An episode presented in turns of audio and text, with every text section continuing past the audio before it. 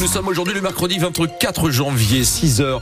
La route, pour l'instant, le trafic reste normal. Thomas, vous confirmez, ça souffle pas mal aujourd'hui. Oui, avec des rafales de vent qui ont dépassé par endroits cette nuit les 100 km heure. On a eu 113 km heure, par exemple, à Dunkerque vers 4 heures du matin. Et il y a encore euh, une petite vingtaine de minutes à Sauty, dans le Pas-de-Calais, 113 km heure. Donc même dans l'intérieur des terres, ces rafales de vent qui vont se calmer petit à petit, puisqu'aujourd'hui on devrait être autour de 60 km heure. Température toujours très douce, entre 9 et 12 degrés ce matin et la pluie a priori c'est terminé pour ah. aujourd'hui en tout ah. cas. Bon, euh, Thomas, les agriculteurs donc ont commencé leur manifestation sur les routes du Nord et du Pas-de-Calais. Avec de premiers blocages dès hier soir à Cambrai, une quarantaine d'agriculteurs avec des tracteurs se sont positionnés au niveau du rond-point Petit Fontaine. manifestation également hier soir à Maubeuge. Ces actions qui s'inscrivent dans le mouvement de protestation engagé il y a quelques jours, mouvement pour réclamer de meilleures rémunérations, moins de contraintes administratives, des manifestations partout en France.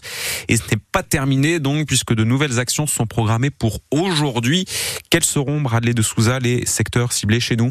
Des blocages dans le Cambrésis, le Valenciennois ou l'Odomarois, les agriculteurs vont multiplier les actions toute la journée. Tout d'abord à sec dans le Pas-de-Calais, au niveau du péage sur l'A26, des tracteurs bloqueront les deux sens de circulation à partir de 10 heures ce matin. Blocage également sur l'A16 à Calais. D'ailleurs, l'accès aux différentes plateformes transmanches risque d'être perturbé, prévient la préfecture.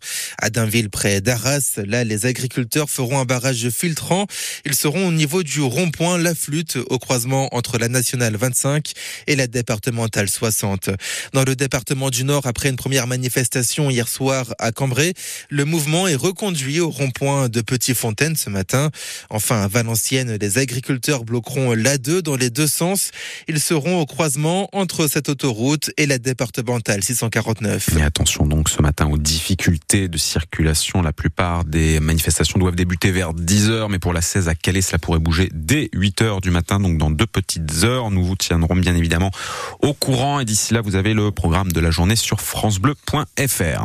Il a profité de son déplacement pour rencontrer justement des agriculteurs, mais c'était au départ pour les inondations qu'il était là, le ministre Christophe Béchu, en visite hier à Arras, un déplacement pour aborder notamment la question des habitations qui ont été inondées ces dernières semaines.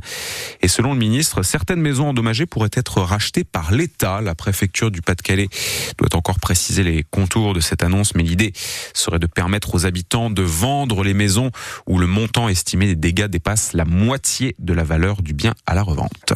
Thomas, près de cinq ans après la mort de Nathalie Debailly, ses proches veulent faire condamner l'État. L'État qu'ils tiennent pour responsable. Nathalie Debailly, enlevée et tuée en mai 2019 par son ancien compagnon, un meurtre alors que cette habitante de la Madeleine avait prévenu la police, une plainte, trois mains courantes, mais au commissariat, rien. La quadragénaire n'a jamais bénéficié d'aucune mesure de protection. Pour toutes ces raisons, les proches donc de Nathalie Debailly ont décidé d'attaquer l'État en responsabilité. Nicolas, notamment Nicolas Debailly, son frère, qui nous explique le sens de cette procédure.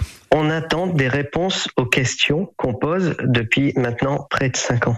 On voit qu'il y a eu euh, une série de défaillances, de manquements, on le sait, c'est prouvé. Nous, ce qu'on veut, c'est qu'on nous explique pourquoi et que ça serve de leçon pour éviter euh, d'autres féminicides au, format qui serait identique à l'avenir. Voilà, nous, c'est pour faire avancer les choses. Et on est considéré que le plus profond mépris et on ne nous répond pas. Nous, on a besoin de comprendre pour notre construction, pour notre résilience. Maintenant, on a conscience que, quelles que soient les réponses qui nous sont apportées, ça fera parvenir ma sœur.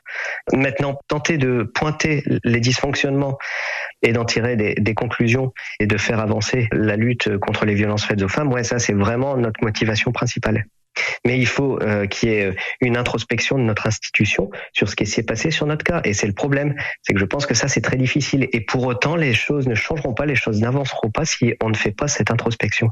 Il y a 8 heures moins le quart tout à l'heure pour nous parler de cette procédure. Nous recevrons en direct l'avocate Isabelle Steyer qui représente les proches de Nathalie Debailly. Médecins sans frontières annonce qu'elle lance à Calais un dispositif d'hébergement d'urgence pour accueillir des migrants, des exilés vulnérables et notamment des mineurs. Dans un communiqué, l'ONG dénonce les défaillances de l'État. Ce dispositif euh, qui consiste en la location de chambres d'hôtel est organisé en lien avec les associations locales jusqu'au 31 mars. RAS en tout cas pour l'instant à la piscine de Longness avant-hier. Des enfants ont été incommodés au centre aquatique. Les pompiers avaient dû intervenir. Des analyses ont bel et bien été menées hier sur l'eau ainsi que sur l'air, mais rien n'a été trouvé. Une nouvelle batterie de tests est prévue. La piscine reste en tout cas pour le moment fermée. Elle rouvrira ses portes le 1er février. Cela fait partie des stéréotypes associés au, au Nord-Pas-de-Calais. Mais en fait, non. Santé publique France a dévoilé une étude sur la consommation d'alcool en France.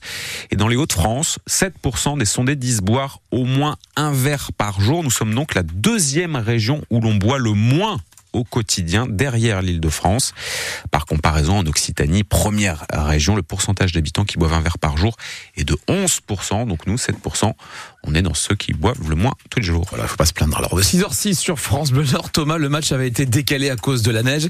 L'entente Fény-Aulnois reçoit Montpellier ce soir en Coupe de France. En 16e de finale, Fény-Aulnois, le petit poussé nordiste de National 2 qui reçoit une équipe de Ligue 1. Forcément, il y a beaucoup d'attentes autour de ce match. Sylvain Charlet s'est rendu sur place. Il a notamment rencontré une famille 100% foot. C'est la famille Sylvain de l'un des vice-présidents du club, Patrick Lecomte. En effet, chez les Lecomte, on a le club dans le sang.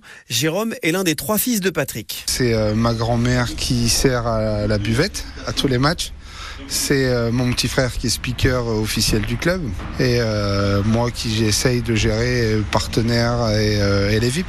Et là, ça fait une semaine que euh, on a déserté nos activités professionnelles un peu la journée. La journée, elle est exclusivement réservée à à notre club, ouais. Mais dans ce planning surchargé, Patrick trouve toujours un peu de temps pour passer prendre le café avec sa maman, Francine, 83 ans. C'est toujours des nouvelles et, et qu'est-ce que t'en penses? Et le coach, pourquoi il n'a pas fait jouer un tel joueur?